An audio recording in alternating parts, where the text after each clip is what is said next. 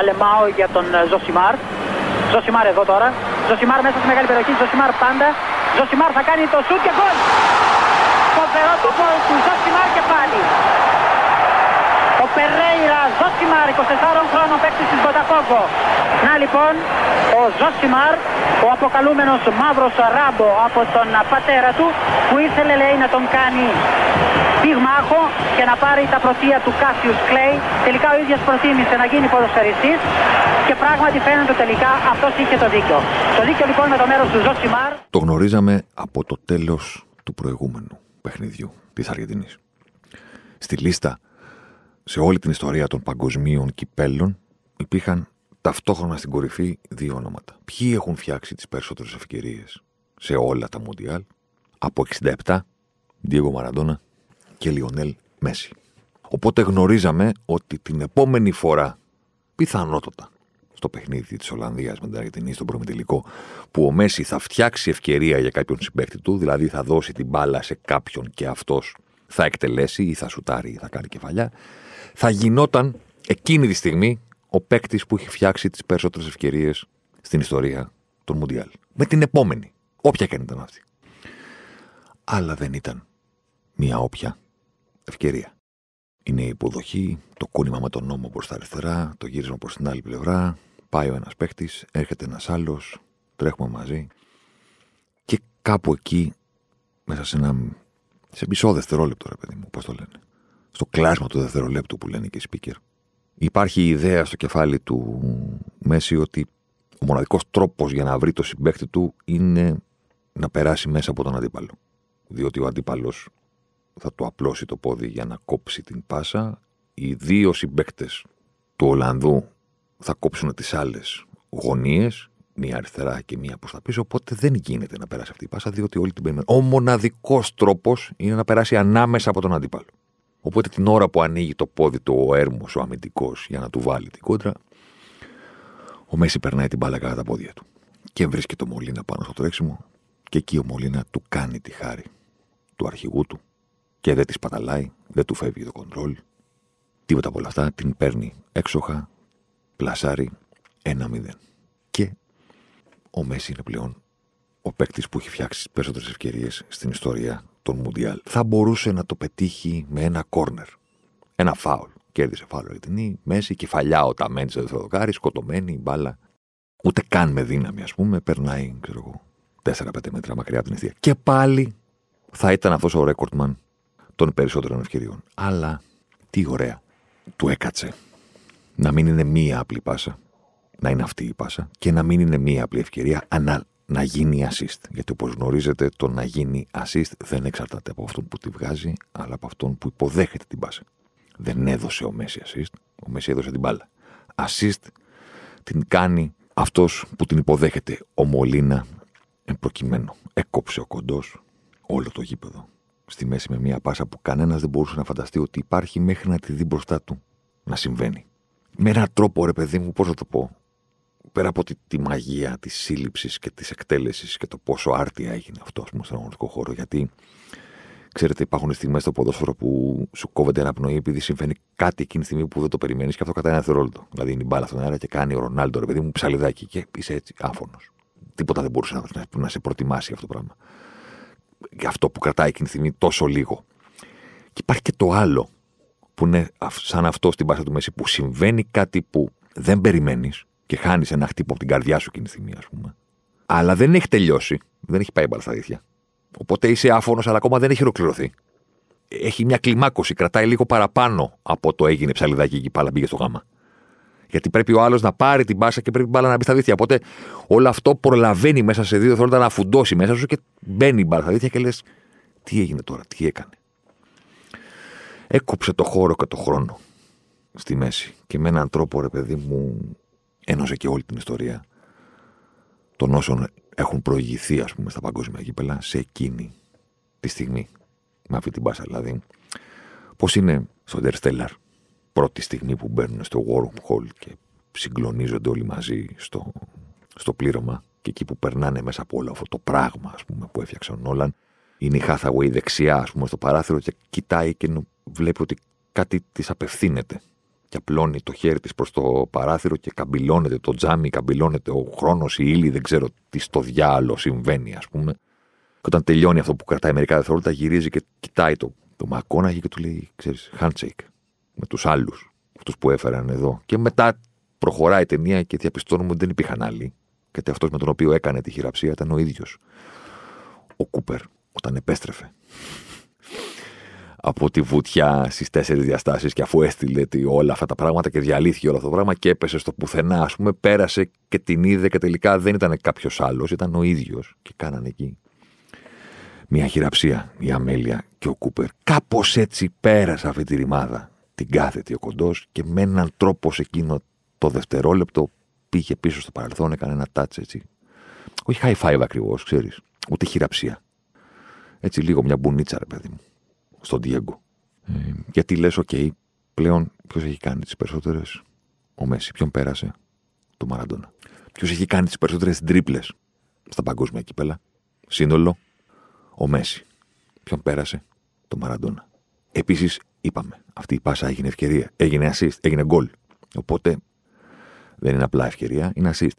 OK, okay, ποιος έχει τις περισσότερες πλέον assist στα νοκάουτ του παγκόσμιου κυπέλου; Ο Μέσι. Ποιον πέρασε; Τον Πελέ όλο, όλο το παρελθόν, όλη η, μυθολογία των παγκοσμίων κυπέλων σε μία πάσα, σε μία κάθετη, που δεν τη λες κάθετη διαγώνια, ήταν, έκοψε το σύμπαν, ήταν έξι αμυντικοί μπροστά του και ξαφνικά βρέθηκε ο συμπαίχτης του. Φάτσα με τον ματοφύλακα. Δεν είναι ότι δεν ξέρεις ότι ο Μέση μπορεί να το κάνει αυτό. Είναι τόσο συγκλονιστική η ικανότητά του και τόσο καλά καταγεγραμμένη καριέρα του, που είναι τρομερό ότι συμβαίνει κάτι τέτοιο και μπορείς να θυμηθείς πότε το έχεις ξαναδεί. Δηλαδή, εγώ θυμάμαι μια τέτοια πάσα που είχε κάνει στο Juventus Barcelona 3-0, ας πούμε, τότε που η Juventus θα είχε βάλει όλα και οι συμπαίκτες του Μέση τα έχαναν όλα. Είχε περάσει μια τέτοια πάσα στον Ινιέστα απέναντι με τον Μπουφούν. Βέβαια ήταν προς τα αριστερά, οπότε αν μπορεί να υποθεί αυτό, ήταν πιο εύκολη γιατί έβλεπε εκεί που την έδωσε. Ενώ τώρα την έδωσε αντίθετα από τη φορά του τρεξίματός του. Και πάλι ήταν κάτω τα πόδια του πρώτου αμυντικού. Θυμάμαι την έδειχνα στο Στέφανο Τριαντάφυλλο και μου λέει: Το ήθελε. Μου, λέει: Ρε παιδί μου, το έχω δει, έχω καταλάβει τι έχει συμβεί. Αλλά το ήθελε όντως να περάσει κατά τα πόδια του πρώτου. Πώς μπορεί να κάνεις πάσα κατά τα πόδια; Τρίπλα, OK, okay, το καταλαβαίνω. Ξέρεις τι, άμα το πετυχαίνεις παραπάνω από μία φορά, τότε το ήθελε. Κάτι που συμβαίνει μία φορά μπορεί κάποιος να πει ότι είναι τυχαίο. Άμα το κάνεις δεύτερη, τρίτη, τέταρτη, ε, προφανώς ξέρεις και να το κάνεις. Δεν είναι που λες ότι δεν ξέρουμε ότι μπορεί να το κάνει αυτό. Αλλά είναι ρε παιδί μου το φίλτρο που μπαίνει. Το φίλτρο είναι ότι είναι 35 χρόνων. Θα μου πεις και 50 δεν μπορεί να τη βγάλει αυτή την πάσα. Ναι, σωστό. Δεν στο παίρνει ο χρόνος αυτό. Άλλα πράγματα σου παίρνει. Και 50 μπορεί να τη βγάλει. Αλλά δεν μπορεί να τρέξει, δεν μπορεί να είναι εκεί, δεν μπορεί να έχει την αντοχή. Δεν... Κατάλαβες. Σου παίρνει άλλα πράγματα. Δεν είναι σοκ ότι έβγαλε αυτή την πάσα ο κοντός. Αυτός μπορεί να τη βγάλει μόνο. Δηλαδή, είμαστε 8 δισεκατομμύρια στην πλανήτη, παιδί μου, άμα έρθει εξωγήινη και μας πούνε το είδαμε αυτό. Ε, Ποιος μπορεί να το κάνει; Και να τους πούμε μέσα, ωραία, θέλουμε να έρθει ένας στον πλανήτη μας να το κάνει και αυτός. Και θα τους πούμε, δεν μπορούμε να στείλουμε άλλον. Αυτός μπορεί να το κάνει. Δεν έχουμε άλλον, παιδί μου. 8 δισεκατομμύρια είμαστε, ένας μπορεί να το κάνει αυτό. Άλλος δεν υπάρχει. Το ξέρουμε ότι είναι αυτός. Δεν ξέρω για εσάς, ρε παιδί μου. Εγώ, σε αυτό το παγκόσμιο κύπελο, βλέποντας τον να κάνει όλα αυτά τα πράγματα, βλέποντας τη λίστα πριν ξεκινήσουν οι προημιτελικοί και λέει ποιος παίκτης έχει κάνει τα περισσότερα μέτρα με την μπάλα; Και είναι αυτός ρε γάμο του. Και λες, ρε φίλε, είσαι 35. Δε, εγώ δεν το περίμενα ότι θα είσαι έτσι. Δεν περίμενα να τα δω αυτά τα πράγματα. Και όμως τα βλέπω. Αυτό είναι. Δεν είναι ότι σοκάρεσαι. Μπορεί να σοκαριστείς, ας πούμε, όταν τον έχεις δει τόσα χρόνια να κάνει τόσες φορές πράγματα τα οποία μπορεί να κάνει μόνο εκείνος δεν σοκάρεσαι. Αλλά από την άλλη είναι 35. Ξέρω, εγώ δεν θα έπρεπε, ας πούμε, να μην τα κάνει. Δεν θα πείραζε. Θα λέγαμε εντάξει, παιδί μου, μεγάλος. Έκανε αυτό σε εκείνο το σημείο, αλλά έδειξε κάτι και στο Μουντιάλ, προφανώς. Αλλά όχι, ρε παιδί μου, ότι ξέρεις, τα κάνει συνέχεια. Τώρα τα κάνει συνέχεια. Και γι' αυτό ξεκινάμε με αυτόν. Διότι κακά τα ψέματα τώρα στους πρώιμους τελικούς ε, μιλήσανε μου εκεί, είδανε τυφλοί, και περπατήσανε παράλυτοι. Ζήσαμε τώρα ένα διήμερο συγκλονιστικό. Συμβαίνει. Κάθε φορά που συμβαίνει το μεταξύ, λέμε πω, πω αυτό το, αυτή η μέρα ξέρω εγώ, που έγινε το ένα μάτσε εκεί και μετά το άλλο ήταν η κορυφαία μέρα. Έχει ξανασυμβεί. Δηλαδή κάθε φορά απλά το ξεχνάμε. Δηλαδή ε, στο προηγούμενο παγκόσμιο είδαμε στο πρώτο παιχνίδι ήταν Γαλλία, Αργεντινή με τον γκολ του Παβάρ, τον Εμπαπέ να τους διαλύει όλους. Αποκλείστηκε η Αργεντινή και ο Μέση από τη Γαλλία και τον Εμπαπέ, που μετά έγιναν παγκόσμιοι πρωταθλητές. Και το απόγευμα αποκλείστηκε η Πορτογαλία από την Ουρουγουάη με εκείνο το συγκλονιστικό γκολ του Καβάνη που είχαν κάνει με το Σουάρες στο πιο μακρινό 1-2 στην ιστορία του ποδοσφαίρου. Εντάξει. Συμβαίνουν αυτά. Γι' αυτό είναι η μαγεία των προημιτελικών. Είναι ότι σου δίνουν πιο δυνατά παιχνίδια από τη φάση των 16, γιατί η φάση των 16 θα έχει και ομάδες που ξέρεις, τα βάνη τους, ας πούμε, ε, είναι να πάνε στα νοκάουτ. Οι 8 σου δίνουν πιο δυνατά παιχνίδια είναι τέσσερα και έχει δύο την ημέρα, έχουν κενό ανάμεσά τους γιατί πάντα υπάρχει πιθανότητα της παράτασης. Οπότε ξαφνικά λες, τελειώνει το βράδυ, 12.30, μία, τι ώρα ας πούμε το παιχνίδι, 12 παρά. Και λες, ρε φίλε, τι έχω δει σήμερα, κάτσε μισό λεπτάκι. Δηλαδή δεν μπορώ να τα μετρήσω αυτά που έχουν συμβεί σήμερα. Είναι πολλά, θα τα βάλουμε κάτω, αλλά έπρεπε να ξεκινήσουμε με τον κοντό. Αυτό και μόνο, αυτή η πάσα, αυτό το γκολ, αυτή η assist, αυτή η τομή στο χωροχρόνο, θα μπορούσε να ήταν ο μοναδικός λόγος για να μείνει στην ιστορία του Ολλανδία-Αργεντινή. Αμδέ.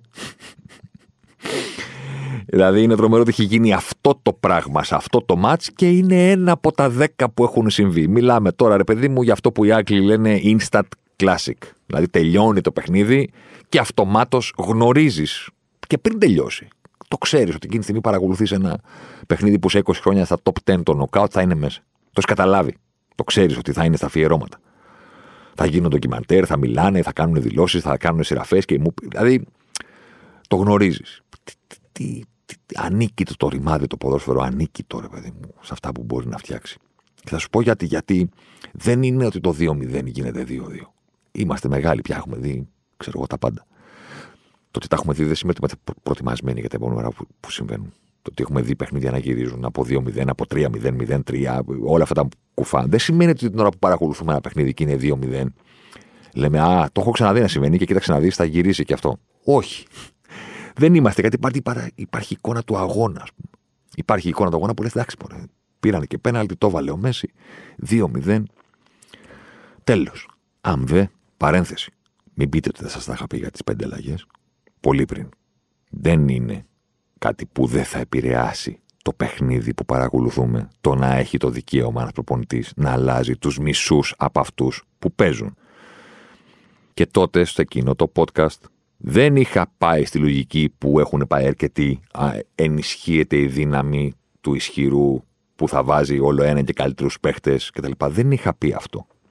Είχα πει ότι το πρόβλημα είναι ότι μετά πηγαίνουμε σε specialists. Πηγαίνουμε σε λύσεις που δεν είναι ποδοσφαιρικές. Γιατί άμα δίνεις τον άλλον 26 άτομα στον πάγκο και 5 αλλαγές, ξέρετε που καταλήγουμε. Να παίζει η Ολλανδία το τελευταίο κομμάτι του παιχνιδιού με έναν τύπο 1,97. Γιατί; Γιατί να έχουμε και ένα τέτοιο. Άμα του δίνεις 16 ή 18 άτομα στον πάγκο και 3 αλλαγές, γιατί να πάρει έναν τύπο 1,97, δεν θα τον κάνει; Αλλά όταν του δίνεις 5 αλλαγές, είναι σαν να του λες, φτιάξε άλλη ομάδα μέσα στο ίδιο παιχνίδι. Καταλαβαίνω ότι κάποιος μπορεί να τους εξιτάρει αυτή η ιδέα. OK, okay, ανώμαλοι κυκλοφορούν ανάμεσά μας, κανένα πρόβλημα. Όσο δεν πειράζουν άλλους, ε, ο καθένας μπορεί να κάνει ό,τι γουστάρει στη ζωή του και να θέλει ό,τι θέλει. Αλλά δεν είναι ποδόσφαιρο αυτό. Δεν είναι ποδόσφαιρο να φτιάχνεις άλλη ομάδα μέσα στο ίδιο παιχνίδι. Άντε να κάνεις μερικές διορθώσεις, να αλλάξεις λίγο το πλάνο σου. Το ποδόσφαιρο είναι συναρπαστικό γιατί την ανατροπή την πετυχαίνουν οι ίδιοι που είχαν χάσει το μάτσο. Γι' αυτό είναι συναρπαστικό. Στο μπάσκετ το ρημάδι που μου λένε όλοι από το μείον 28 γύρισε τον Ντάλλας και κέρδισε με το. Από το μείον 13 γύρισε. Και κάποια στιγμή τους λέω: Εσείς δεν βαρεθήκατε να βάζετε τον ίδιο τίτλο. Δηλαδή, εσείς που τον βάζετε, εγώ δεν ασχολούμαι με την μπάσκετ. Εντάξει, εσείς βάζετε τον, τον, τίτλο συνέχεια. OK, okay, κάποια στιγμή δεν σκεφτήκατε ότι τον έχω βάλει 50 φορές φέτος. Άρα δεν είναι είδηση ότι επέστρεψε μια ομάδα από το μείον 18. Και είναι αυτό που συμβαίνει συνέχεια. Και γιατί συμβαίνει συνέχεια; Λένε όλοι, Α, φοβερό, κοίτα από, από το μείον 14 και τα γύρισε και το μάτι είναι ντέρμπι. Και λέω γιατί είναι φοβερό. Άλλοι παίχτες ήταν στο μείον 14 και άλλοι το γύρισαν. Φοβερό θα ήταν αν έπαιζαν οι ίδιοι πέντε απέναντι στους ίδιους πέντε και εκεί που έχαναν με 28, τώρα είναι μπροστά με 4. Αυτό ναι, είναι φοβερό. Άλλοι πέντε χτίσανε τη μία διαφορά απέναντι σε άλλους πέντε, άλλοι πέντε δημάζεψαν. Δεν είναι φοβερό, είναι διαφορετικές ομάδες μέσα στο ίδιο παιχνίδι. Σας αρέσει κανένα πρόβλημα. Συναρπαστικό, μαζί σας. Αλλά είναι άλλοι εναντίον άλλων. Στο ποδόσφαιρο, όταν συμβαίνει ανατροπή, Συνήθως ένα-δύο παίχτες έχουν μπει και έχουν αλλάξει την εικόνα. Μαζί με τους υπόλοιπους. Δεν μπορεί να αλλάζει τους μισούς. Τους άλλαξε ο Φανχάλ. Και είδαμε τι συνέβη. Αλλά, εντάξει τώρα. Αυτό που έγινε στο 90 συν 11 Γιατί δεν μπορεί να το πεις 101, γιατί θα νομίζει άλλος ότι έχει συμβεί στην παράταση. Γι' αυτό το λέω 90 συν 11. Ε, τώρα μιλάμε για κάτι το ασύλληπτο. Γιατί, γιατί έχουν κερδίσει οι Ολλανδοί το φάουλ. Ξέρεις οι έμπειροι ας πούμε, που είδαμε το λαό, λέμε εντάξει, στο μάτσα αυτό τώρα θα γίνει χαμός. Δηλαδή, πώς το λένε οι Άγγλοι, elect a clown, expect a circus. Δηλαδή, άμα εκλεγεί ένας κλόουν, θα γίνει τσίρκο. Αν σφυρίζει ο λαόθ, δεν πρόκειται να είναι κανονικό το παιχνίδι. Δεν είναι, είναι μαθηματικά, είναι εξίσωση. Ο άνθρωπος ψοφάει.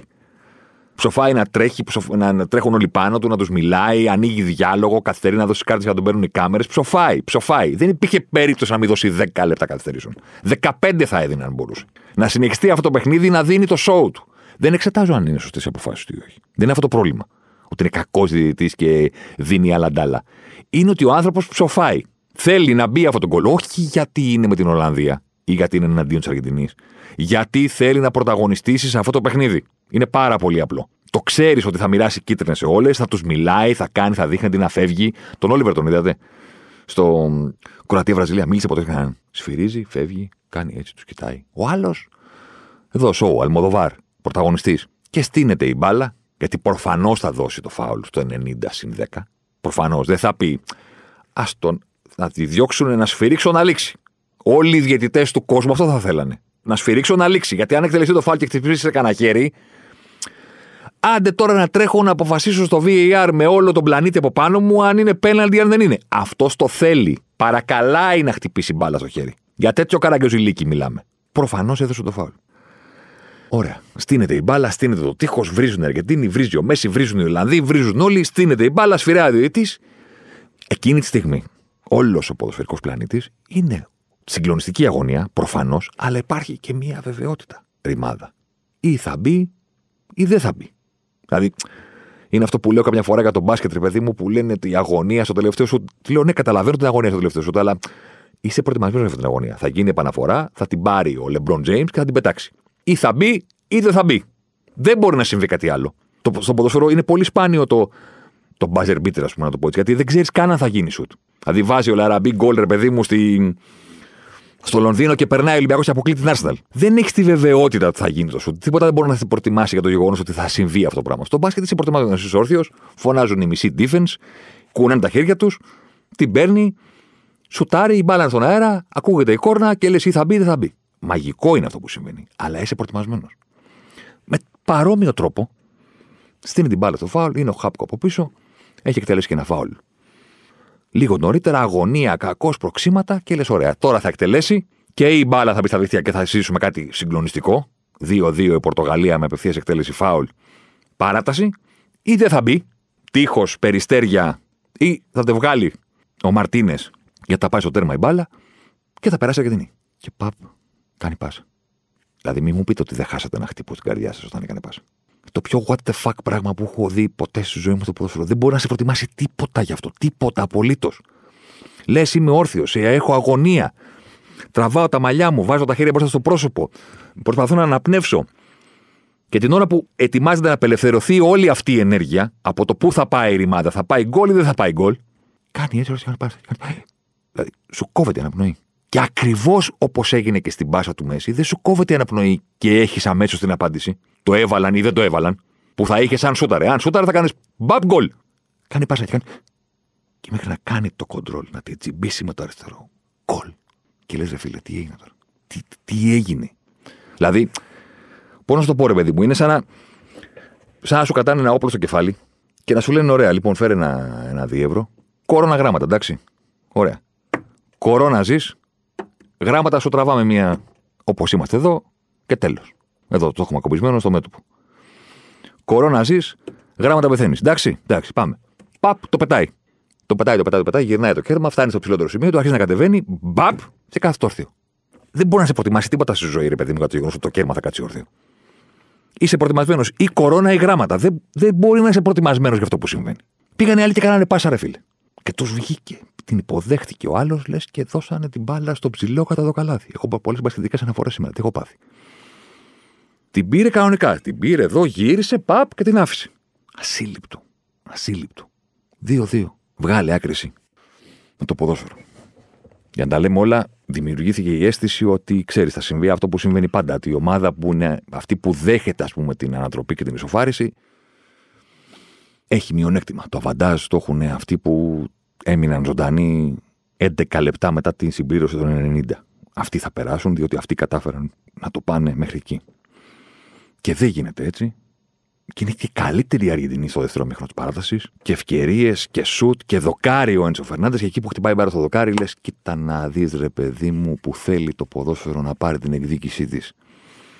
Η Ολλανδία για το χαμένο τελικό το 78, το δοκάρι του Ρέσεμπριν και όλα αυτά τα πράγματα. Πάνε και παράταση και λες: Πέναλτι. Πήγανε στα πέναλτι οι δύο ομάδες και στον ημιτελικό του 14. Σα το είχα πει, ο Φανχάλ είναι αίτητος. Αίτητος, 11 παιχνίδια Μουντιάλ δεν έχει χάσει. Στα πέναλτι αποκλείστηκε στη Βραζιλία και τώρα ήρθε, πήγε στο Κατάρ. Πάλι αίτητος ήταν. Και του μπαίνει αυτό το γκολ στο 90 συν 11 και μένει ξανά αίτητος. Και πάνε στα πέναλτι. Και εκεί γίνεται σχολικό πρωτάθλημα, αεραστεχνικό. Βρυσία, εξποξίε να επηρεάζουν αυτόν που παίρνει, που εκτελεί, να επηρεάζουν τον επόμενο που εκτελεί. Ήρωας Εμιλιάνο Μαρτίνες. Ο Φαντάκ έχασε το πρώτο. Sorry ψηλά, αλλά για πρώτη φορά ήμουν λίγο εναντίον σου. Τι να κάνουμε. Φταίει η ζωή που είμαστε είναι παγίδες. Και έρχεται και η ώρα του Λαοτάρο Μαρτίνες, γιατί κάπως έτσι φτιάχτηκε το σενάριο για να κάνει και αυτός ο έρμος κάτι καλό. Γιατί δεν μπορεί να φτάνει η Αργεντινή στον ημιτελικό και να θέλει να παίξει ξανά τελικό και ο... κάποια στιγμή πρέπει να προσφέρουν όλοι. Δεν γίνεται. Πρέπει να βάλει ο καθένας το λιθαράκι του. Άλβαρες, Ντεπόλ, Ντι Μαρία, ο Μέση προφανώς. Ο Μέση μεταξύ τους έχει βάλει το πρώτο γκολ σε όλα τα παιχνίδια έξω από ένα. Δηλαδή, Σαουδική Αραβία το βάλε αυτός. Μεξικό, σουτ αυτός. Με την Πολωνία δεν το κάνει εκείνος, παρότι είχε την ευκαιρία γιατί είχα στο πέναλτι. Αλλά Μακάλιστερ και τα λοιπά περνάνε χωρίς δική του συμμετοχή στον γκολ. Ωραία. Με την Αυστραλία τον Πρασέ και τώρα με την Ολλανδία την assist στο Μολίνα. Αυτός. Και το βάζει Λαοτάρε Μαρτίνες, τρέχουν όλοι στο σκόρερ. Ο κοντός πηγαίνει στον τερματοφύλακα, γιατί αυτόν ήθελε να ευχαριστήσει πρώτο. Μετά δηλώσεις, πήγαινε από εδώ ρε βλάκα, πήγαινε στο τρέμα σου παιδάκι, το Φανχάλ. Ωραία πράγματα θα πω εγώ. Έχω μεγαλώσει πια για να κούνα το δάχτυλο και να λέω ότι είναι αυτά και δεν είναι ωραία και εκείνο και το άλλο. Μια χαρά είναι. Παγκόσμιο κύπελο. Δηλαδή, τι θέλατε. Να πούνε good game και να πάρει παρακάτω. Και με κάποιο τρόπο, ή με αυτόν τον τρόπο, με το κέρμα που κάθισε όρθιο και ήρθε το 2-2 και μας χάρισε παράταση και πέναλτι, με την assist που έκοψε το γήπεδο και το χρόνο, γράφτηκε η ιστορία του έξω. Η Ολλανδία ο Φανχάλ φεύγει από τα παγκόσμια κύπελα χωρίς ήττα, 12 παιχνίδια. Και η Αργεντινή, somehow, μετά από ήττα στην Πρεμιέρα, είναι στον ημιτελικό του παγκοσμίου κυπέλου. Και φυσικά όχι εναντίον της Βραζιλίας, διότι όπως είπαμε, τα έλεγα και στο Βλαχόπουλο, το Βραζιλία-Αργεντινή, τα ξέρετε εσείς. Είστε καθηγητές. Είναι το United Liverpool. Είναι το Barcelona Real. Δεν κάθεται. Δεν κάθεται. Το ποδόσφαιρο αυτά δεν τα γουστάρει δεν είναι το άθλημα που σου δίνει αυτό που θες. Είναι το άθλημα που σου δίνει αυτό που θέλει εκείνο. Είναι σαδιστικό μέχρι, μέχρι να σε κάνει να λες ε, έκανα λάθος που αγαπάω αυτό το άθλημα. Είμαι μαζόχας. Δεν κερδίζω τίποτα. Μην μου πείτε ότι δεν το χτυπεί ποτέ. Ότι δεν ξαναβλέπω ποδόσφαιρο. Δεν κερδίζω τίποτα από αυτό το πράγμα, μόνο στεναχωριά. Και αδικία. Είναι το ρημάδι. Τι θέλετε όλοι να δείτε; Real Barcelona στο τελικό της Ποτέ. Ποτέ. United Liverpool, α, πολύ ωραίο. Αγγλικό, φανταστικό. Ναι, ναι. Ποτέ. Τη μία χρονιά θα αποκλειστεί η μία ομάδα στο ημιτελικό, την άλλη θα αποκλειστεί η άλλη. Δεν θα το δείτε, ρε παιδί μου. Και δύο Barcelona Real που έχετε δει σε ημιτελικούς. Πολλοί σας είναι. Ένα το 2002 και ένα το 2011. Πά, ωραία, μια χαρά. Βραζιλία, Αργεντινή. Σας παρακαλώ πάρα πολύ. Το ποδόσφαιρο είναι σαν να σου λέει ότι αυτά τα household names και η μεγάλη μάχη είναι για το box, είναι για το μπάσκετ, είναι για το τέννη. Που συντηρούνται από τις μεγάλες κόντρες. Το ποδόσφαιρο δεν τα έχει ανάγκη αυτά το ποδόσφαιρο σε πιάνει, να μην πω από πού σε πιάνει. Και με την Κροατία. Και με το Μαρόκο.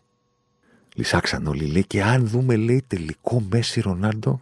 Και με κοιτάγανε περίεργα που τους έλεγα Παναγία μου, ο Θεός μας φυλάξει από αυτό το πράγμα. Δηλαδή, για όνομα του Θεού, γιατί να το ζήσουμε αυτό το πράγμα. Γιατί, γιατί το ποδόσφαιρο μπορεί να σε κάνει να μην ξέρεις τι σου συμβαίνει. Με το Βέρχουστ. 1,97, 30 χρόνων, υποβιβάστηκε πέρυσι με την Μπένλι και παίζει δανεικό στην Πεσίκτα. Το έχει γραμμένο το ποδόσφαιρο το αν εμείς θέλουμε να δούμε Μέση εναντίον Νεϊμάρ και Βραζιλία εναντίον Αργεντινής. Θα σου φέρει το Μόντριτς. Θα σου κάνει ήρωα του Βέρχουστ. Δεν νοιάζεται, δεν έχει ανάγκη από τα ονόματα. Το παιχνίδι είναι μεγαλύτερο από τα πάντα. Κανένας ποδοσφαιριστής δεν μπορεί να είναι τόσο εξωπραγματικός όσο είναι το ίδιο το παιχνίδι, η ίδια η φύση του αθλήματος. Γι' αυτό και δεν δείχνει celebrity στις κερκίδες. Πολύ σπάνια. Τώρα, θα μουντιάλ μόνο. Ε, που δίνουν κανένα Μπέκαμ, τίποτα ληστές του παρελθόντος. Αλλά να σας πω, δείχνουν παλιούς ποδοσφαιριστές. Ε. Δεν παίζεται το παιχνίδι και σου δείχνουν star του Hollywood. Ε. Ένα βήμα πίσω, γιατί προηγήθηκε. Βραζιλία, Κροατία. Σας έχω πει δεν μπορώ τις προφορές. Όπως μου ήρθε. Ριτσάρλισον διαβάζω, Ριτσάρλισον θα λέω. Είναι πολύ απλό. Δηλαδή, ένα και ένα κάνουν δύο. Είναι, λέει, σωστή προφορά Ριτσάρλισον. Πολύ ωραία να τον προφέρουν σωστά αυτοί που είναι στη χώρα του. Εμείς δεν είμαστε Βραζιλιάνοι. Δεν είμαστε Πορτογάλοι. Είμαστε μόνο κίταροι. Πώς το λέει, Ριτσάρλισον. CH. Ριτσάρλισον. Τελειώνει εκεί. Αλλά να σου πω κάτι. Αρέσει το Ριτσάρλισον και έτσι το γράφουμε και στους Εγώ το γράφω, δεν το λέω. Είμαι τέτοιος. Ο Τίτε, γιατί δεν τον λένε Τσίτσι, που είναι σωστή προφορά του ονόματό του, του Ζαφέρι Μελά που χόρευε από τους τράπερς. Δηλαδή, πού μπαίνει η ρημάδα, η γραμμή, ότι όχι, δεν θα το πούμε Ριτσάρλισον, θα τον λέμε Ρισάρλισον, αλλά τον Τίτε γιατί δεν τον λέμε Τσίτσι; Να το κάνουμε όλο άμα είναι. Τσικίνιο, που λέγε ο Λουτσιάνο τον Τικίνιο. Τσίτσι. Θα μου πεις τώρα τι σε έπιασε με τον Τσίτσι. Ρε εσείς, άμα ήξερα ότι τον λένε Τσίτσι και τον λένε κανείς πίκε σωστά, θα ήξερα ότι θα αποκλειστεί η Βραζιλία. Δεν μπορεί ο Τσίτσι να πάρει Μοντιάλ. Δηλαδή κάπου υπάρχουν κάποια όρια. Ο Τίτε μπορεί. Ο Τσίτσι δεν γίνεται. Θα το ξέραμε. Θα είχαμε μια πληροφορία παραπάνω ότι αυτοί δεν πρόκειται να πετύχουν. Όσο καλοί κι αν είναι, όσο καλά κι αν είναι ο Νεϊμάρ, Βινίσιους εδώ, Ριτσάρδισον έβαλε ψαλιδάκι γυριστό, χάλασε τον κόσμο, βάλαν 6 γκολ. Ε, πόσα βάλανε στους Κορεάτες και νομίζαμε ότι επέστρεψε τον Τζόγκο Μπονίτο το οποίο δεν υπήρξε ποτέ. Τέτοια πράγματα. Άμα ξέραμε ότι είναι τσίτσι αυτός, θα λέγαμε ναι, εντάξει. Not impressed. Not impressed. Θα αποκλειστούν. Γιατί δεν μπορεί με τσίτσι να πετύχεις ποτέ. Η Βραζιλία έχει κάνει δύο συνεχόμενα παγκόσμια κύπελα με τον ίδιο ακριβώς τρόπο. Πάρα πολύ καλή ομάδα. Ελάχιστη απειλή. Πολύ καλή στην επίθεση. Καλύτερη από το προηγούμενο Μουντιάλ. Λόγω Βινίσιους και των λύσεων. Και πάνω κάτω έκανε και έναν ίδιο αποκλεισμό. Περίπου. Περίπου. Έπαιξε με ευρωπαϊκή ομάδα. Της έκανε ευκαιρίες για να της βάλει δύο-τρία γκολ. Της έχασε. Έβαλε ένα και αποκλείστηκε. Με το Βέλγιο είχε αποκλειστεί γιατί είχε προλάβει να βάλει και αυτό γκολ. Και έφαγε και δεύτερο. Τα χάνανε στη μικρή περιοχή, έμειναν έξω. Τώρα, τώρα τους νικούσε ο Λιβάκοβιτς σε κάθε ευκαιρία μέχρι που ο Νέη Μαρή Πορέα. Ε, αφού αυτό τα βγάζει όλα, ακούστε τι σκέφτηκα. Θα τον περάσω. Πρέπει να το βάλουμε σε άδεια αιστεία. Αυτός ο Μπίπ τα βγάζει όλα. Μιλάμε για ένα τεράστιο γκολ. Δέκα συνεχόμενα μουντιάλ να γίνουν στο Κατάρ, να τους κρατήσουν εχμαλού του Κατεριανοί και να συνεχίζουν να παίζουν μουντιάλ μέχρι το καλοκαίρι. Τέτοιο γκολ κάθετα απέναντι σε οργανωμένη άμυνα δεν μπορείτε να δούμε άλλο. Αυτό ήταν. Πώς το είπαμε τότε κάποτε, παλιά, πριν από 100 περίπου επεισόδια, είναι να με το κούτρα σου να κατεβάζει ψήρες. Κάποια μέρα θα μάθουμε ποιον Θεό, ας πούμε, έχει δυσαρεστήσει ο Νέιμαρ. Ποια κατάρα έχει, ρε παιδί μου, που λέει και ο, ο Καβαδίας και Πιξλάξ. Εντάξει να μην του κάθεται, να μην του κάθεται η ρημάδα, η μεγάλη νίκη, η, επι, μεγάλη επιτυχία, το γεγονός που θα τον εξυψώσει εκεί που θέλει ο ίδιος να πάει και εκεί που του αξίζει με βάση την ποδοσφαιρική του ικανότητα. Δηλαδή του έκατσε αυτό ρε παιδί μου. 0-0, πήρε την μπάλα, πήγε κάθετα, άφησε πίσω του το Μόντριτ, την άλλαξε με τον ένα, την άλλαξε με τον άλλο, πέρασε τον Βίλακα, πλάσαρε στη γωνία, έφυγε να πανηγύρει. Δηλαδή Έτοιμος, ρε παιδί μου, εξηλαίωση, πώς το λένε. Τι έκανε ο παιχταράς; Τι έκανε τίποτα. Αποκλείστηκαν. Δεν του κάθεται, ρε παιδί μου. Δεν του κάθεται με κανένα τρόπο. Με κανένα τρόπο. Και Κροατία. Μόντριτς, Κόβατσιτς, Μπρόζοβιτς, Γιουράνοβιτς, φοβερό μάτι στα δεξιά. Ο Λόβρεν. ο Λόβρεν, ναι.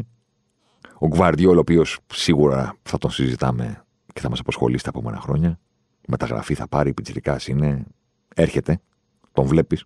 Και μία ομάδα που τους βλέπεις και τους λες, «Ε, να σας ρωτήσω κάτι, είστε σίγουρα Βαλκάνοι; Δεν μου μοιάζεται. Θα μου πεις και γεωγραφικά να το δεις, είναι απομακρυσμένοι αυτοί. Έχουν φύγει λίγο από το εδώ είναι Βαλκάνια, δεν είναι επεξεγέλασε. Γιατί δεν είναι επεξεγέλασε οι άνθρωποι αυτοί; Μια σταθερότητα που δεν είναι βαλκανική, δεν είναι της πρώην Ιουγκοσλαβίας, ας πούμε. Δεν είναι των Βούλγαρων που πήγανε στην τετράδα του Παγκοσμίου Κυπέλου του 1994, ας πούμε, και αυτό ήταν μέχρι εκεί. Των Ρουμάνων τότε με τα Αυσομαλιάδε, με το Χάτζη και τον Δημητρέσκου και όλους ε, αυτούς. Έγιναν οι Κροάτες κάτι που δεν περιμέναμε ποτέ ότι θα δούμε. Σοβαρή, αξιόπιστη, καθόλου πεξεγέλασε. Ούτε γέλια, ούτε τίποτα. Να κάνουμε τη δουλειά. Τα βάζεις κάτω και λες. Η Κροατία στον ημιτελικό. Έχει τη δυνατότητα να πάει τελικό σε δεύτερο σερή παγκόσμιο κύπελο. Δηλαδή, απίστευτο. Και το σκέφτεσαι και λες, ωραία, έχουν και τον εμιτελικό του 98, Σούκερ και λοιποί. Οπότε η Κροατία έχει πάει τρεις φορές στους τέσσερις καλύτερους. Ναι, τρεις φορές. Οι Ισπανοί πόσες έχουν πάει, μία. Όταν επιτέλους το πήραν, που το άξιζαν προφανώς. Έβαλαν το πετράδι στο στέμα το οποίο έπρεπε να το βάλουν. Καμία αντίρρηση. Μία τετράδα παγκοσμίου κυπέλου έχει η Ισπανία. Και η Κροατία, που δεν έχει το παρελθόν, θέλω να πω πριν ήταν ενωμένη η και όλα αυτά, έχει τρεις. Χαριτολογώντας, το είπα και στον Αντένα κάποια στιγμή νομίζω αυτό, που λένε, ξέρεις, η εξαφάνιση των Γερμανών, ας πούμε. Οι Γερμανοί πήγαν και πήραν το Μοντιάλ το 2014, νιάτα, παραγωγή, ταλέντου και όλα αυτά, και από τότε όχι μόνο δεν το διεκδίκησαν ξανά, δεν τους έχουμε δει σε νοκάουτ. Όταν έχετε η, η ώρα του νοκάουτ, η Γερμανία είναι πίσω. Σπίτι τους. Διακοπές. Πήγε ο Νόιερ και έκανε σκύλ, έκανε προς το πόδι του. Νομίζω ότι κάπως ιερόσιλα, ίσως, εγώ λέω ότι η Γερμανία είναι η Κροατία. Δηλαδή η διάδοχος, η αντικαταστάτρια στα παιχνίδια του νοκάουτ, του είμαστε η ομάδα που δεν τα βγάζεις πέρα. Είμαστε η ομάδα που θα την πάρουμε τη ρημάδα την πρόκριση και με αίμα και με παράταση και με πέναλτι και δεν υδρώνουμε κιόλας, δεν αγχωνόμαστε κιόλας. Είμαστε σίγουροι. Δηλαδή, αν τα λέμε όλα, ρε παιδί μου, δεν το άξιζαν τον κόλ της ισοφάρισης με τη Βραζιλία. Δεν είναι ότι είχαν κάνει μια προσπάθεια σαν της Ολλανδίας που να πεις ρε παιδί μου, τους έχουν κλείσει, τους έχουν κάνει. Τους αξίζει να τους μπει, ρε παιδί μου, τον το γκολ της ισοφάρισης. Δεν είναι ότι το άξιζαν και ότι μας είχαν μαγέψει. Αλλά ρε εσείς έχουν και μια σιγουριά, ρε παιδί μου. Είναι ο Μόντριτς που θα ελέγξει, θα πάνε το παιχνίδι στο δικό τους τέμπο. Τους βλέπεις ότι ταυτόχρονα δεν πεθαίνουν και από το άγχος μπροστά στη μεγάλη πρόκληση. Αλλά ούτε είναι και οι χαλαροί που δεν τους νοιάζει να αποκλειστούν. Έχουν μια φοβερή γερμανική ισορροπία. Στα παγκόσμια κύπελα συνήθως βλέπεις ομάδες που το θέλουν τόσο πολύ που αυτή η θέληση τους κατάει πίσω. Υπάρχουν και άλλοι που είναι τόσο, ας πούμε, με εμπιστοσύνη στο, στα μπορώ τους στον αγωνιστικό χώρο που λες αυτοί ρε παιδί μου έχουν μια λαζονία, έχουν ένα παραπαυθεί. Οι Κροάτες είναι στην απόλυτη ισορροπία. Δεν προσπαθούν πάρα πολύ να πεις παθιασμένοι εδώ κάνουν δείχνουν, ούτε είναι και παραπαυμένοι. Έχουν μια σιγουριά. Είναι, είναι Μόντριτς, ρε παιδί μου, όλη η ομάδα. Πώς, ε, δηλαδή, όλη η ομάδα είναι όχι αυτός επειδή όλα πέραν τα πόδια του. Προφανώς. Είναι αυτός και σαν προσωποποίηση. Δηλαδή, είμαι ο Μόντριτς. Δεν θα κάνω πράγματα να σας μαγέψω. Αλλά ταυτόχρονα μόνο αν πιστεύετε ότι δεν μπορώ να κάνω τα πάντα στον αγροτικό χώρο. Είναι αυτό. Είναι αυτός. Και τώρα περιμένω στον ημιτελικό την Αργεντινή. Μετά τους προημιτελικού ζήτησα ξανά τη λίστα με τους παίχτε που έχουν κάνει τα περισσότερα μέτρα με την μπάλα στο Μουντιάλ. Παρένθεση, πετάνε όλοι οι λίστες και λένε Ο Τάδε έχει περπατήσει τόσο, ο Τάδε έχει περπατήσει τόσο. Ναι. Να συζητήσουμε πρώτα τι κάνουν οι παίχτε με την μπάλα στα πόδια και να δούμε μετά τα υπόλοιπα. Και παίρνεις τη λίστα των παικτών που έχουν κάνει τα περισσότερα μέτρα με την μπάλα στα πόδια. Δεν χρειάζεται εμένα να σας πω ότι είναι δύσκολο πράγμα στο να κουβαλάς συνέχεια την μπάλα, να πηγαίνεις σε τρίπλες, να την κρατάς, να τη δίνεις, να την ξαναπαίνεις, να ξανατρέχεις με αυτή, να την προστατεύεις, να μην σου φεύγει το κοντρόλ, όλα αυτά. Νούμερο 1, Λουκά Μόντριτς. Νούμερο 2, Λιόνελ Μέση. Ο ένας με μια παράταση παραπάνω, αλλά μην μπλέκομαι σε λεπτομέρειες. Ψέματα είχε βγει ο Μόντριτς, τώρα το σκέφτηκα. Με τους Ιάπωνες. Ενώ με την Βραζιλία έμεινε μέχρι τέλους. Και τώρα οι δυο τους. Είμαι τελικός. Πάμε και στο απέναντι ταμπλό. Δεν ξέρω τι με πιάσε στο προηγούμενο podcast και τον ανέφερα. Ξανά. Τον πατσαβουράκια που λέγεται Ρικάρντο. Δεν ξέρω τι με πιάσε, ρε μου. Δεν ξέρω. Μου στείλανε μηνύματα και λένε: Το είχα πει. Παιδιά, δεν μπορούσα ποτέ να, με κανέναν απολύτως τρόπο όλα τα παρεστησιογόνα του κόσμου να μου δίνανε. Δεν θα μπορούσα ποτέ ας πούμε, να προβλέψω ότι θα ξαναδούμε ένα Πορτογάλο νοδοφύλακα στο νοκάουτ να αφήνει άδεια την αιστεία του χωρίς κανένα λόγο και να πηγαίνει να πέφτει πάνω στο συμπέκτη του και να τον μπαίνει γαλιά και να αφήνει την αιστεία άδεια και να πετάγεται ένα τύπο και να βάζει κεφαλιάς σε άδεια αιστεία και να αποκλείει την Πορτογαλία. Ποτέ, ποτέ, ποτέ δεν θα μπορούσα να το προβλέψω αυτό.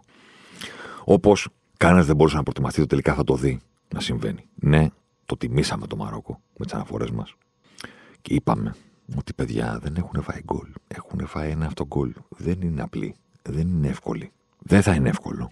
Και τελικά οι Μαροκινοί το έκαναν έγιναν η πρώτη ομάδα από την Αφρική που προκρίνεται σε ημιτελικό παγκοσμίου κυπέλου. Το αποθυμένο μιας ολόκληρης υπήρου που άγγιξε το 90 το Καμερούν, που άγγιξε περισσότερο από ποτέ η Γκάνα το 2010, Κάποιες στιγμές ενδιάμεσα στην Νεγάλη μας είχε πείσει κάποια στιγμή η Νιγηρία. Πέρασαν όλοι αυτοί, δεν ακούμπησαν, δεν τα κατάφεραν και ήρθε να τα καταφέρει το Μάροκο. Να μας κάνει Ελλάδα 2004, ρε παιδί.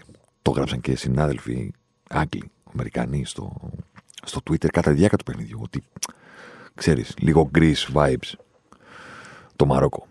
Δεν είχαμε τόσο γρήγορους. Δεν είχαμε το Ζήγες ή τον Μπουφάλ να τρέχουν με την μπάλα και να την κρατάνε.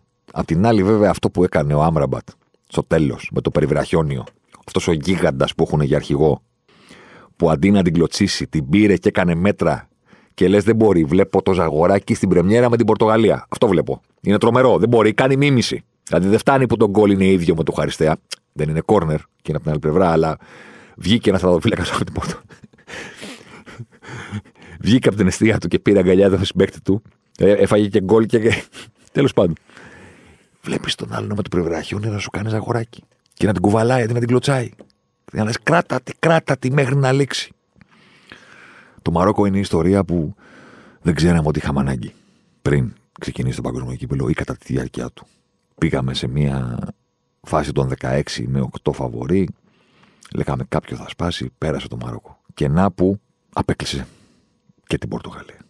Και πόσο έτσι ωραία έχει φτιαχτεί η ιστορία, γεωγραφικά, ιστορικά, πολιτικά, που η χώρα που τα κατάφερε, τα κατάφερε απέναντι στους λαούς και στις χώρες που βλέπει σε όλη τη ζωή της και σε όλη την ιστορία της από πάνω της. Αν το Μαρόκο κοιτάξει από πάνω, από την πλευρά της Μεσογείου, βλέπει την Ισπανία. Πάντα. Αν κοιτάξει από πάνω, λίγο πιο αριστερά, και έχει βγει στον Ατλαντικό, βλέπει την Πορτογαλία. Τους πρώτους τους βρήκε στους 16, τους απέκλεισε στα πέναλτι. Τους άλλους τους βρήκε στους 8, τους απέκλεισε στα 90 λεπτά. 1-0. Το μεγαλύτερο σκόρ στο ποδόσφαιρο. Το μεγαλύτερο σκόρ στο ποδόσφαιρο. Είτε μιλάμε για την Ελλάδα το 2004, είτε μιλάμε για την Ισπανία το 2010. 1-0. Ένα γκολ, ένα στο έβαλε, τελειώσαμε. Πάμε παρακάτω. Ενεσύρι έπιασε το Θεό από τη γραβάτα, πήδηξε.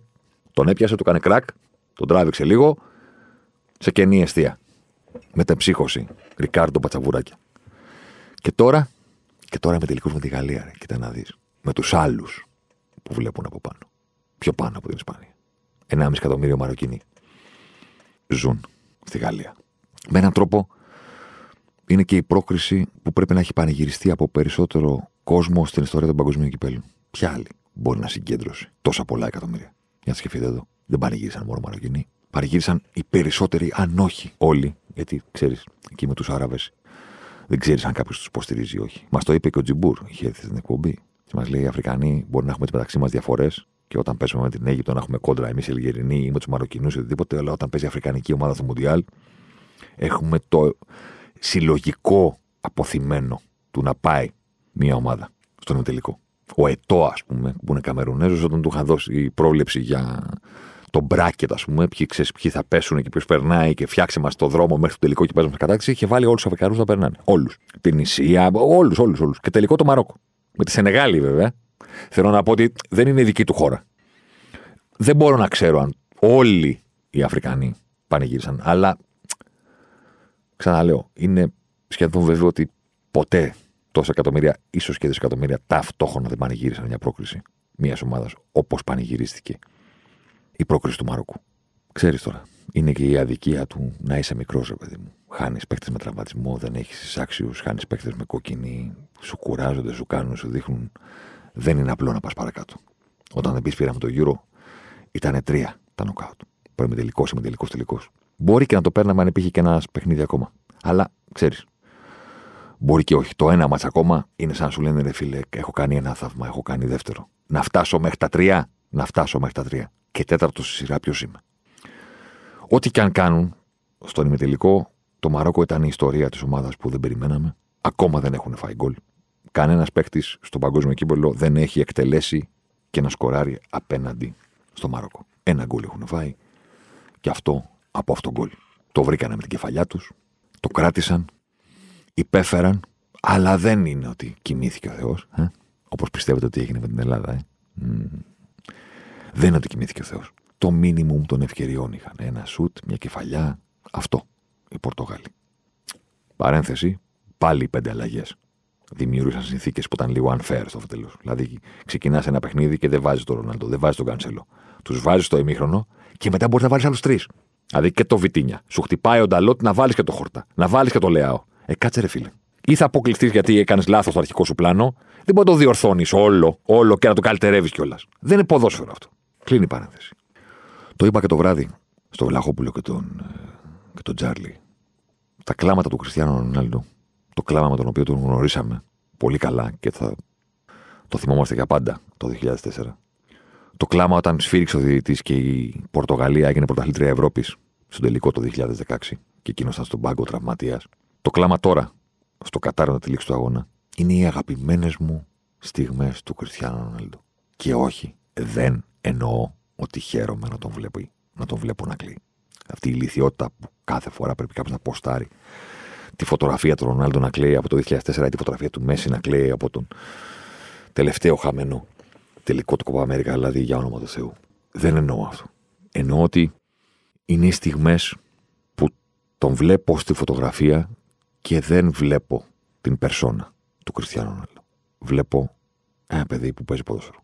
Ένα παιδί που βέβαια δεν είναι ένα παιδί σαν Ρονατάλα, που είναι ένας συγκλονιστικός ποδοσφαιριστής, που έγινε ο πιο διάσημος ποδοσφαιριστής στον πλανήτη, που είναι ο ποδοσφαιριστής και ο αθλητής με τους περισσότερους followers στο Instagram, που είναι μια παγκόσμια εικόνα. Ναι, είναι όλα αυτά μαζί.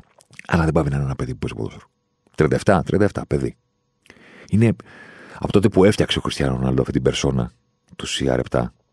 Το έχουμε ξανασυζητήσει νομίζω αυτό. Οι άνθρωποι που πετυχαίνουν πολύ, ας πούμε, στον αθλητισμό και είναι λίγο ξεχωριστοί από τους άλλους και δεν είναι μόνο ικανοί σε αυτό που κάνουν. Δεν είναι μόνο καλοί ποδοσφαιριστές, καλοί μπαστιμπολίστε ή καλοί προπονητές. Αλλά έχουν και κάτι πιο εξωστρεφέ, ας πούμε, που γράφει περισσότερο στο φακό, που το εισπράττει διαφορετικά ο κόσμος που τους παρακολουθεί και μετά δημοσιογράφει και χτίζουν ένα προφίλ, ας πούμε, να το πω έτσι, ένα image, ξέρω εγώ. Όλοι αυτοί, με κάποιο τρόπο, λίγο ή πολύ, όχι όλοι με την ίδια ένταση, κάποια στιγμή φτάνουν να υπηρετούν το προφίλ που έχουν χτίσει. Να το πω ρε παιδί μου λαϊκά, ο Μουρίνιο είναι καταδικασμένος πλέον να κάνει το Μουρίνιο. Δηλαδή οι αντιδράσεις του δεν είναι όλες φυσιολογικές επειδή αυτό νιώθει. Κάποιες από αυτές είναι καθοδηγούμενες από την περσόνα που ο ίδιος έχει χτίσει. Θα διαμαρτυρηθεί με Μουρίνιο τρόπο. Θα πάει στη συνέντευξη τύπου και θα πει μία Μουρίνιο ε, ατάκα. Ή κάποιος, θυμάμαι, διάβαζα ένα κείμενο και έλεγε ρε παιδί μου ότι ο Βενγκέρ που έχτισε όλο αυτό το προφίλ του φιλοσόφου και των επιλογών και του ποδοσφαίρου και το, όλο αυτών των πραγμάτων, κάποια στιγμή έφτασε να παίζει τα παιχνίδια και να λέει ποια είναι η πιο Βενγκέρ ενδεκάδα που μπορώ να καταβάσω. Δεν ήταν ποδοσφαιρική η απόφασή του. Ήταν λίγο ότι πρέπει να προσεγγίσω αυτό το παιχνίδι όπως το προσεγγίζει ο μεγάλος Βενγκέρ. Το ίδιο με τον Κουαρδιόλα σήμερα κάποιες φορές. Ο Χριστιανό Ρονάλντο είναι ίσως το πιο τρανταχτό παράδειγμα, γιατί η δική του περσόνα είναι και πιο πετυχημένη από όλες. Δηλαδή σκεφτείτε το, έφτιαξε μέχρι και πανηγυρισμό. Οπότε, αν πάλι, ξέρω εγώ, αν πας, ας πούμε, στο, στο Sociedad Press που έχουμε συνδρομή εμείς στους Sport 24 και από εκεί παίρνουμε τις φωτογραφίες μας, γιατί με αυτούς χρησιμοποιούμε τις φωτογραφίες που έχουμε τα δικαιώματα. Αν βάλεις Χριστιανό Ρονάλντο γκολ, τα τελευταία χρόνια, ενώ celebration, διαλέξιμη φωτογραφία, ο πανηγυρισμός είναι ίδιος. Δεν υπάρχει κάποιος αυθορμητισμό. Υπάρχει μετά τον γκολ που θα γυρίσει στον πάγκο, θα κάνει κάτι. Ξέρεις, ή μπορεί να είναι η οικογένειά του, οι φίλοι τους κερκίδες. Στο πριν είναι όλο τυποποιημένο τυποποιημένες πόζε, τυποποιημένη αντίδραση. Είμαι ο Χριστιανό Ρονάλντο. Κάνω αυτή την κρυμάτσα όταν περνάει η κάμερα μπροστά μου. Σηκώνομαι στις μύτες στην ομαδική φωτογραφία. Και είναι ένα δια, διαρκές τάισμα, ας πούμε, των ανθρώπων που το λατρεύουν. Οι οποίοι θέλουν να δουν αυτό το πράγμα. Και όσο το βλέπουν, τόσο το γουστάρουν και ξανά και ξανά και ξανά και ξανά. Αν δεν είσαι κομμάτι αυτού του fan base, το βλέπεις και λες, ξέρεις, είναι λίγο περίεργο. Όχι ότι τον αντιπαθώ ή οτιδήποτε. Ότι ρε φίλε, ξέρεις, δεν είναι ανάγκη να κάνεις πάντα τον Κριστιανό Ρονάλντο. Κι όμως, είναι ανάγκη να κάνει πάντα τον Κριστιανό Ρονάλντο. Οπότε, οπότε το 2016 που σύμφωνα με τον ίδιο έζησε τη μεγαλύτερη και την πιο ευτυχισμένη θυμή της καριέρας του, ξέρετε πώς φαίνεται αυτό, πώς αποδεικνύεται; Ότι τελείωσε ο διαιτητής. Τελείωσε ο διαιτητής στο μάτι, φύριξε. Τελείωσε ο τελικός. Η Πορτογαλία ήταν πρωταθλήτρια Ευρώπης. Ο Κριστιανό Ρονάλντο είχε πετύχει κάτι που ίσως σκεφτόταν ότι δεν μπορεί να το καταφέρει. Να πετύχει και με την εθνική του ομάδα. Και εκείνη τη στιγμή δεν έκανε το Κριστιανό Ρονάλντο. Ήταν στον πάγκο, πτέσαν όλοι πάνω του, έκλαιγε, σήκωσε τα χέρια του. Μετά, μετά ήρθαν οι πόζες. Εκείνη τη στιγμή η αντίδρασή του δεν ήταν της περσόνας. Ήταν του ανθρώπου, ήταν του παιδιού. Όπως ήταν το 2004. Όπως ήταν το 8 στη Μόσχα που έσπασε επειδή είχε χάσει το πέναλτι και όλα αυτά, ναι. Και τώρα Τώρα δεν ήταν. Θα κάτσω εδώ και θα κάνω τον Κριστιανό Ρονάλντο. Ήταν, θα φύγω, δεν θέλω να με βλέπει κανένας. Πάω στη φυσούνα. Ο Κριστιανό πήγε στο παγκόσμιο κύπελο για να γράψει ιστορία. Το πέτυχε. Το είχα προβλέψει πριν καν αγωνιστεί. Ότι παιδιά, μην ασχολείστε με το τι θα κάνει η Πορτογαλία. Η Πορτογαλία θα δούμε τι θα κάνει. Ο Κριστιανό Ρονάλντο θα γράψει σίγουρα ιστορία. Θα γίνει ο πρώτος παίκτης που βάζει γκολ σε πέντε διαφορετικά παγκόσμια κύπελα. Το έκανε. Από εκεί και πέρα ήρθαν όλα τα υπόλοιπα, η εικόνα του στα επόμενα παιχνίδια, ο τσακωμός με τον Σάντος, η απόφαση του Σάντος να μην το ξεκινήσει.